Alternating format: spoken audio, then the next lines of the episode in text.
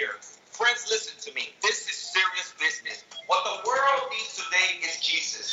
The Bible says in John 3:16 that for God so loved the world that he gave his only begotten son that whoever believes in him should not perish but have eternal life. And hello, everyone, and welcome to our program, The Truth Will Set You Free Bible Prophecy Edition. I'm Vic Batista, along with my co host Nathan Jones. where We're Lamb Lion Ministry. We thank you for being part of today's program, a great program that we have titled Gog's War Cloud. So, for those of you that have just tuned in, we'd love for you to share this program with your friends and family so they can follow along as well. And make sure that you get your Bibles and open it to Ezekiel chapter 38 with us. But before I continue, I'm going to ask my co host Nathan Jones if he will open us up with a word of prayer.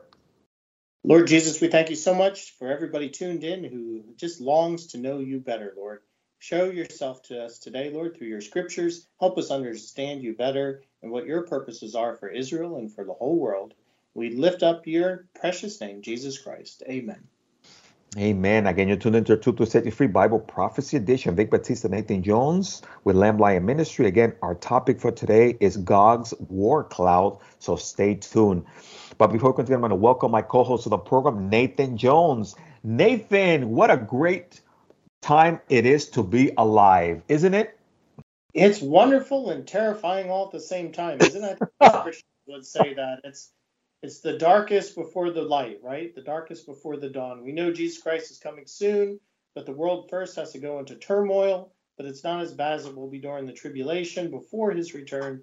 So yeah, it's it's dark out there, but you're right. It's wonderful because we're seeing all these prophecies come to light, which is proof that the word of God is indeed true. Therefore, there is a God, and we can put our faith and trust in Him.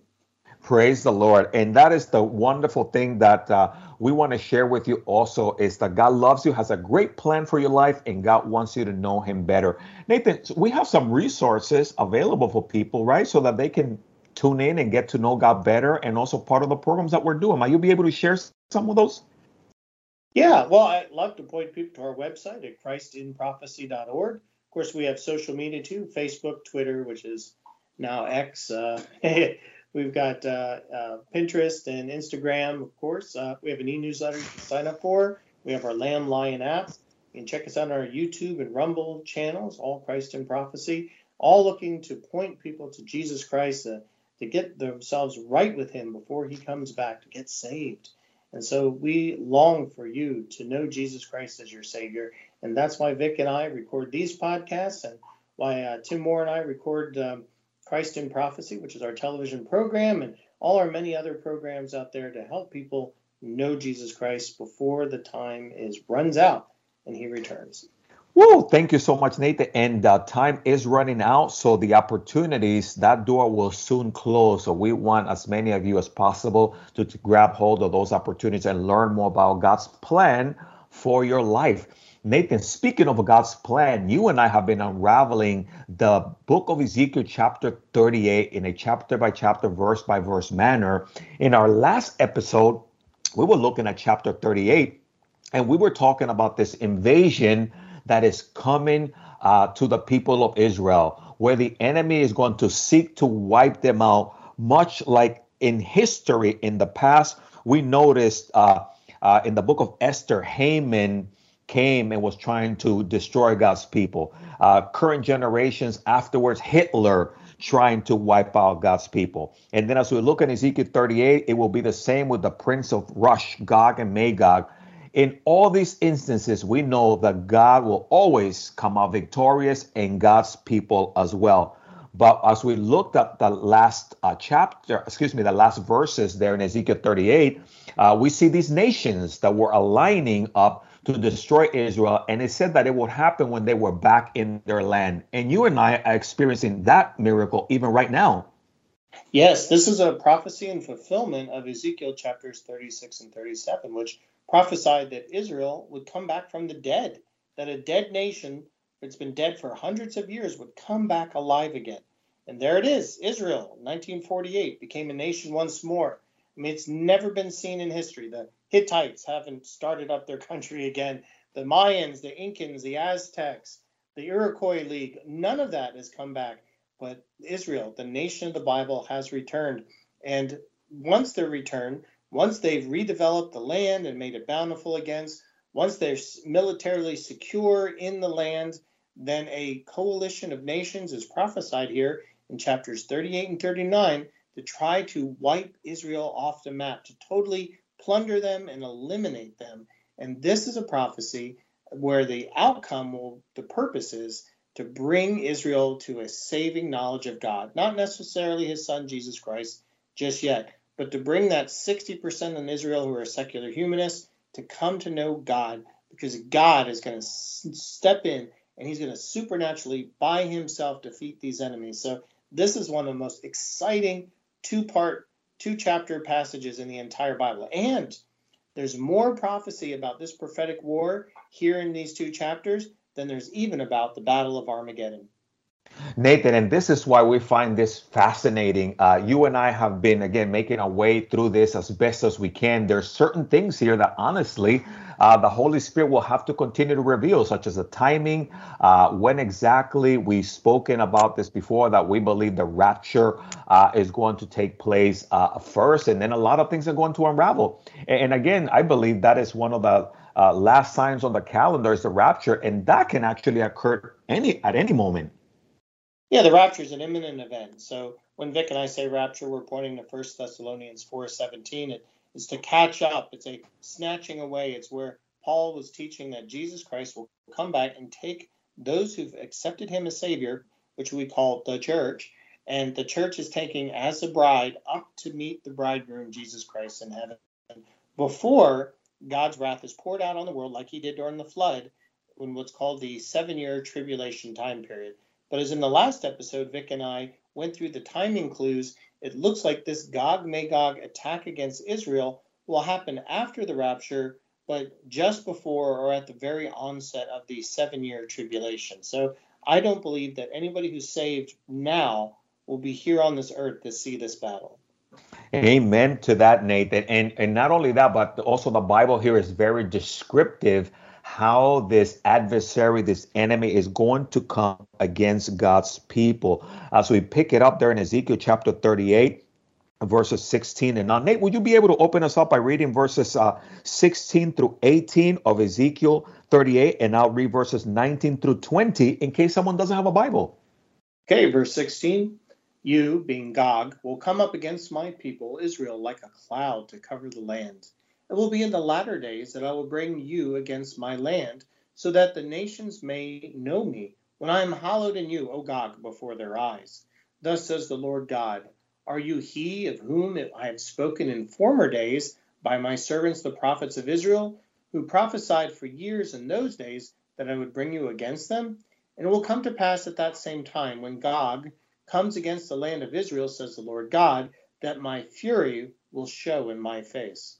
Verse 19, for in my jealous and in the fire of my wrath I have spoken. Surely in that day there shall be a great earthquake in the land of Israel, so that the fish of the sea, the birds of the heavens, and the beasts of the field, all creeping things that creep on the earth, and all men who are on the face of the earth shall shake at my presence. The mountains shall be thrown down, and the steep places shall fall, and every wall shall fall to the ground. Nathan, what amazing description we have here, how these events are going to take place. I, I, mean, the opening verse six there says, like a cloud. You know, today we talk a lot about information in the clouds, but this is going to be a different cloud. yeah, I mean, Israel's got one of the most powerful militaries in the world, the Israeli Defense Forces, but it could never stand up against a coalition of Russia, Iran, Turkey, all those stand nations, Libya, the Sudan, and other nations in that in those areas are all sending their armies against Israel all at once. So Israel is the Lord has done amazing things to protect Israel. I mean, you think in 1948, as soon as Israel declared itself a nation, its Arab neighbors started attacking it. So we got a bunch of kibbutz workers with one plane, and they somehow held back an entire army. That's God working. Even today, Jewish people get go into battle and say, "I saw missiles just swerve off for no reason," or or planes crash, and just all sorts of stuff that just doesn't make any sense unless God is supernaturally defending Israel, and He is. And the Bible even tells us His his chief angel, his archangel Michael, is Israel's protector.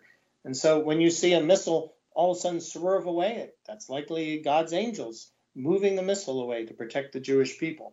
So here's this horde, this this massive army, and Joel points to it like locusts, so many that they just cover the land. There is no way Israel could possibly win against such adversaries. And that's where, as we just read, God steps in. And God steps in why? Not just to protect Israel, that's one thing, but to protect his name, to show the world that he is the God, an all powerful and almighty. It's for God's glory and glory alone that he's going to defeat Israel's invaders. Nathan, and I love that. So at the end of the days, it will not be about uh, how strong someone is, how much nuclear weapons they have, how much power they have. Uh, and again, I think this is evangelism right there. God wants people to know that He exists and that He is truly in control. You know, it reminds me of our country, the United States of America. I love America. We have a great country. Uh, I'm so glad. But somehow or other, we think that is our power and our might that makes us who we are. And we forget that it's the Lord. And without the Lord, we're all doomed to destruction.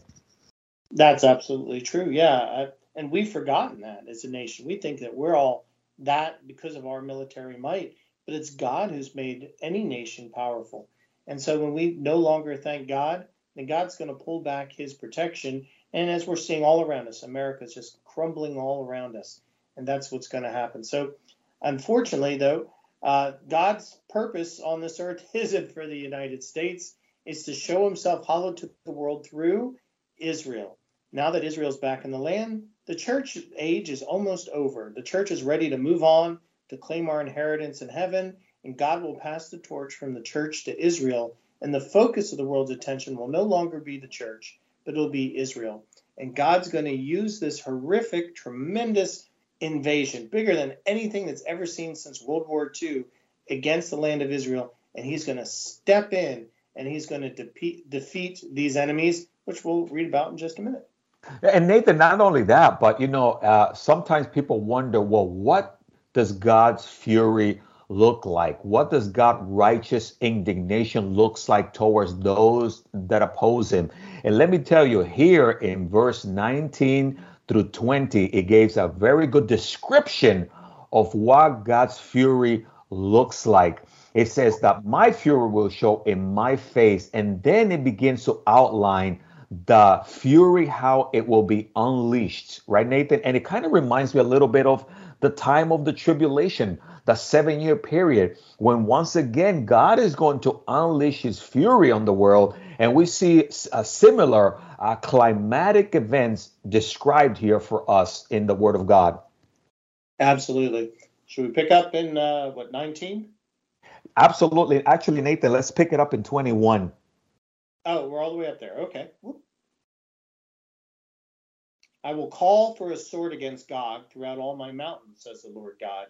Every man's sword will be against his brother. I will bring him to judgment with pestilence and bloodshed. I will rain down on him and on his troops and on the many peoples who are with him flooding rain, great hailstones, fire, and brimstone. Thus I will magnify myself and sanctify myself, and I will be known in the eyes of many nations. Then they shall know that I am the Lord. Woo! Nathan, and that's why I was saying when you really look at this passage and you begin to think about also the destruction that's going to happen uh, in the time of the tribulation, the worst seven year period uh, in the history of the world in the future, we see again another invasion, but we see similarities in how God is just going to come and annihilate all those that come against his people.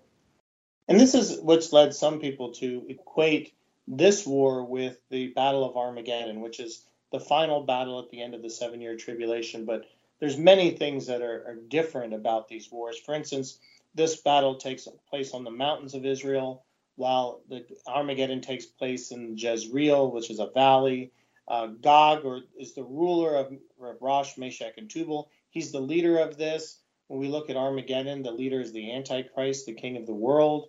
Uh, so the armies are different, the locations different the out the how it ends is different. So there's so many differences between the Gog Magog war and Armageddon. They're not the same war. They're not the same war whatsoever.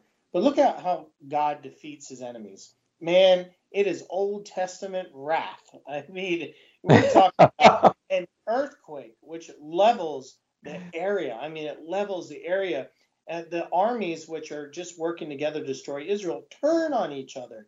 That I've always loved that kind of wrath in the Bible, where where these armies start killing each other. You know, so all of a sudden Turkey and Iran and Russia and Sudan, they're all killing each other instead of fighting Israel. So God turns them against each other. And while that's happening, He's pouring down torrential rains upon them. So you know, like their tanks and their weapons and everything are all getting squished and and stuck. And then he's sending giant hailstones and pummeling them. And at the same time, maybe an earthquake, uh, excuse me, a volcano blows or something. There's a lot of dormant volcanoes in the mountains of Israel. It blows and fire and brimstone, which is sulfur, come down and crush these armies. And we read in the book of Joel how only a ninth of these armies are going to remain, and they run back as far north as you can, possibly into Siberia, and that's it. I mean, think about the outcome of this. Nationally, you've got these armies from Russia and Turkey and Iran who are no longer a threat anymore. Matter of fact, it's because so many of these armies are Islamic, it's well believed that Islam won't be a player during the tribulation time period. So the geopolitical structure of the world today will be radically changed after this war. The second thing that happens too is Israel knows there's a God. There will not be a secular humanist Israeli left. And all the Jews will we gather back, not just half the world Jews who live in Israel, but all 14 million will come back to live in the land of Israel, and they will call upon God. Not his son yet, that's at the end of the tribulation, but they will call upon God. And the third thing this passage tells us is that God will make himself known to the world.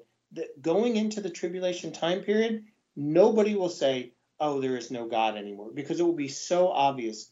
That's why I believe, Vic, when we read about the Antichrist and Daniel making a peace covenant with Israel, and people are like, well, that's because the Antichrist is granting Israel uh, freedom to you know, build the temple or or protection from their enemies. I think it's the opposite. After the Gog Magog war, when the world is terrified of the God who protects Israel, the Antichrist will make a peace covenant with Israel to protect himself from God so that he can go out and conquer the rest of the world before turning his attention to Israel.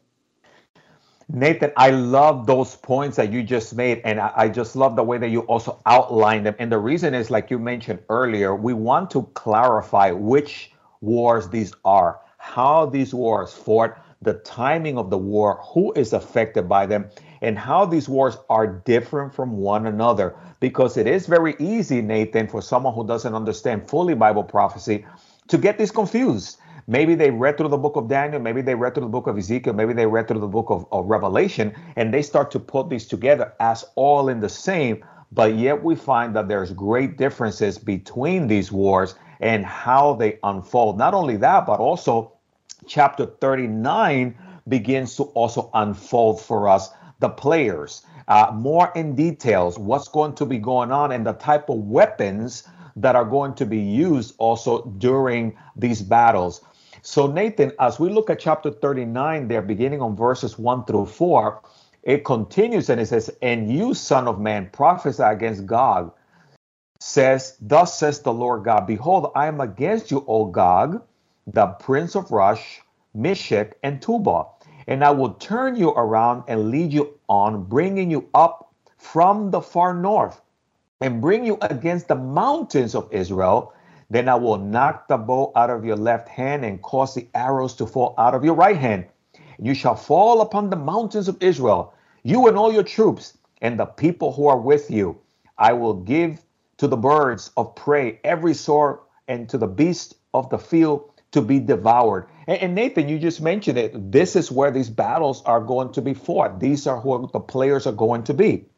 Yes. You know, it's interesting. Years ago, I was listening to a prophecy teacher, and he'd marked the fact that now that Israel is back in the land, and the land is fruitful again, and it's raining, and uh, there's some water, and I mean, it's still a desert, but it's, there's an abundance, that the birds have all come back, the birds of prey.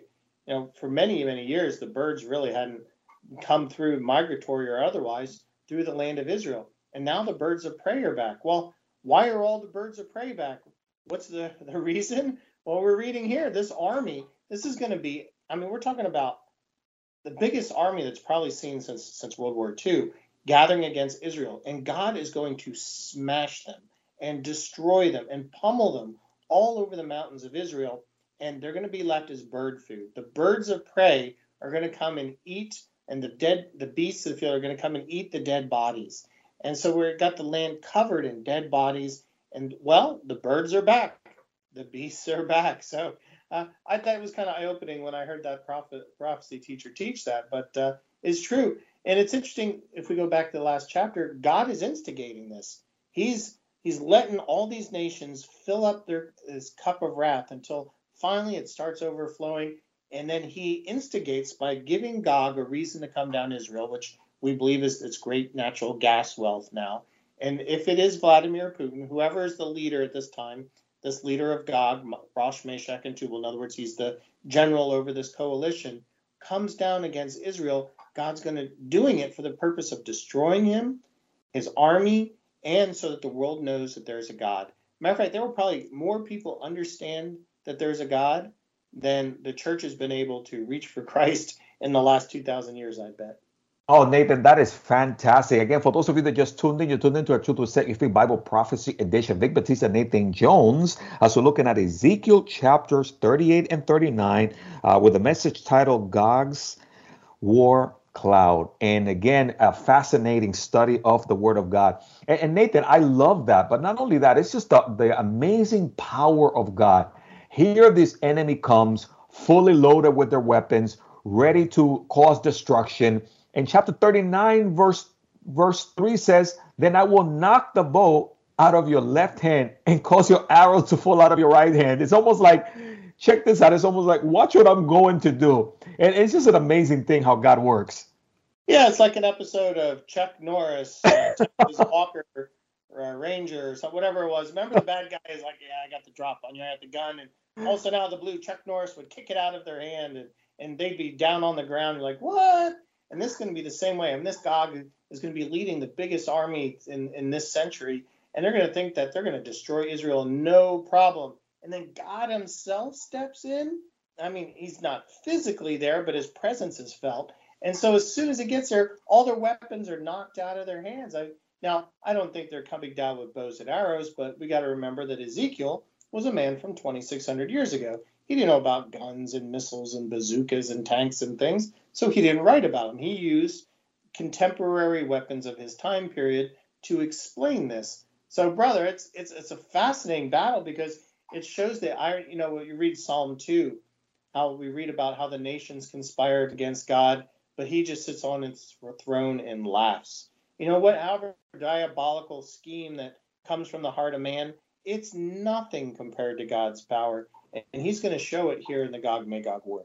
Oh, Nathan, absolutely. And we have to understand, we have to bring this to modern terms. Ezekiel, when he was looking at this, he really didn't understand uh, uh, these huge uh, tanks and, and, what they call howitzers that carry all these missiles uh, from land to air. Uh, my son is in the Marines, Nathan. He's, he's in the military, of course. And, and uh, one of the things that he does is that he drives these these these vehicles. They call them howitzers, and they have all these missiles on them. And he tells me some of the amazing um, some of the amazing things that they have them do uh, when they're carrying these these uh, trucks just filled with these amazing missiles. And again, it reminds me of what the Bible is saying: one little earthquake, one shake of God's hand, and all this stuff just comes tumbling down.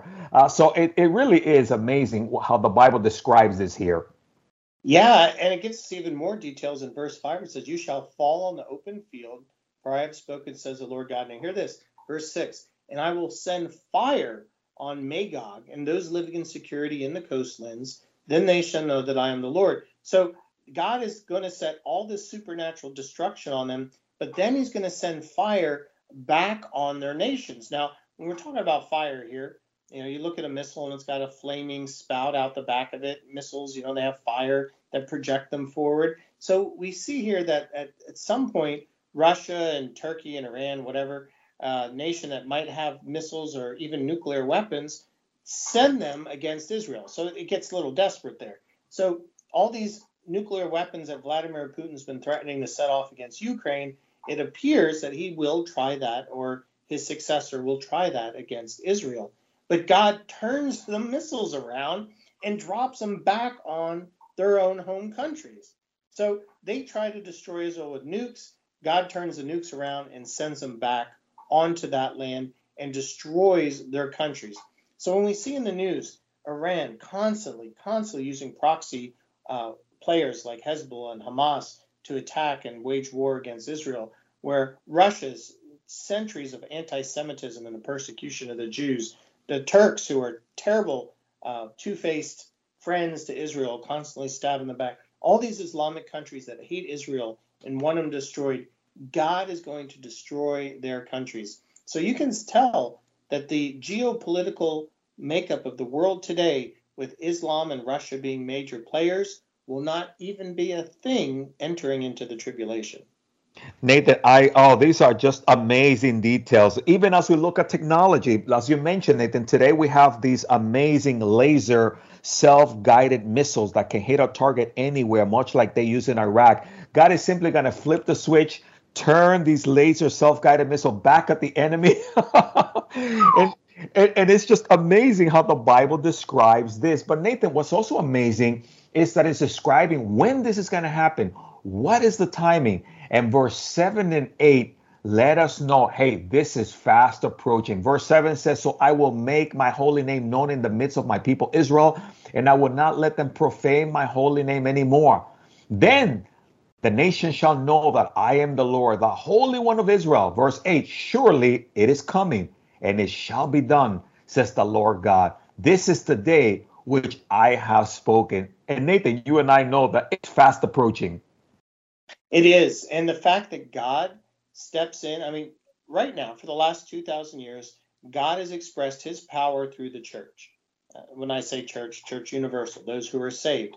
The Holy Spirit working through the church to produce miracles. But God himself hasn't shown himself, not physically, but supernaturally, like at this level in church history, maybe since the day of Pentecost.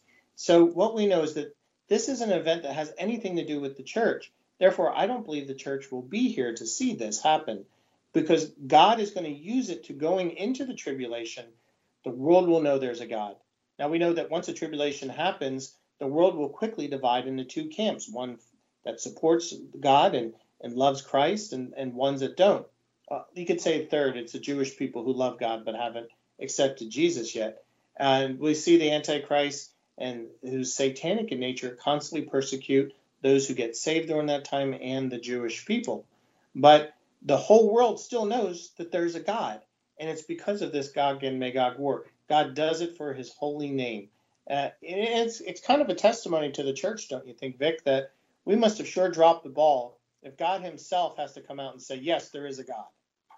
Nathan, that's a very good point. And, and, speaking of which, one of the reasons why we always give an invitation be, before we close our program is because you and I, we definitely don't want to drop the ball. In other words, we want to be faithful to the things that God has called us to do. The nation of Israel, to an extent, have dropped the ball. But God is going to pick up the ball and He's going to score and He's going to use uh, whatever method he, he, he can. And today, God is using us uh, Nathan, myself, and other wonderful ministries uh, to continue to keep that ball uh, moving forward by sharing the good news of Jesus Christ that He will indeed return. God will judge this world. But you, friends who are tuned into this program right now, have an opportunity to enter into God's grace.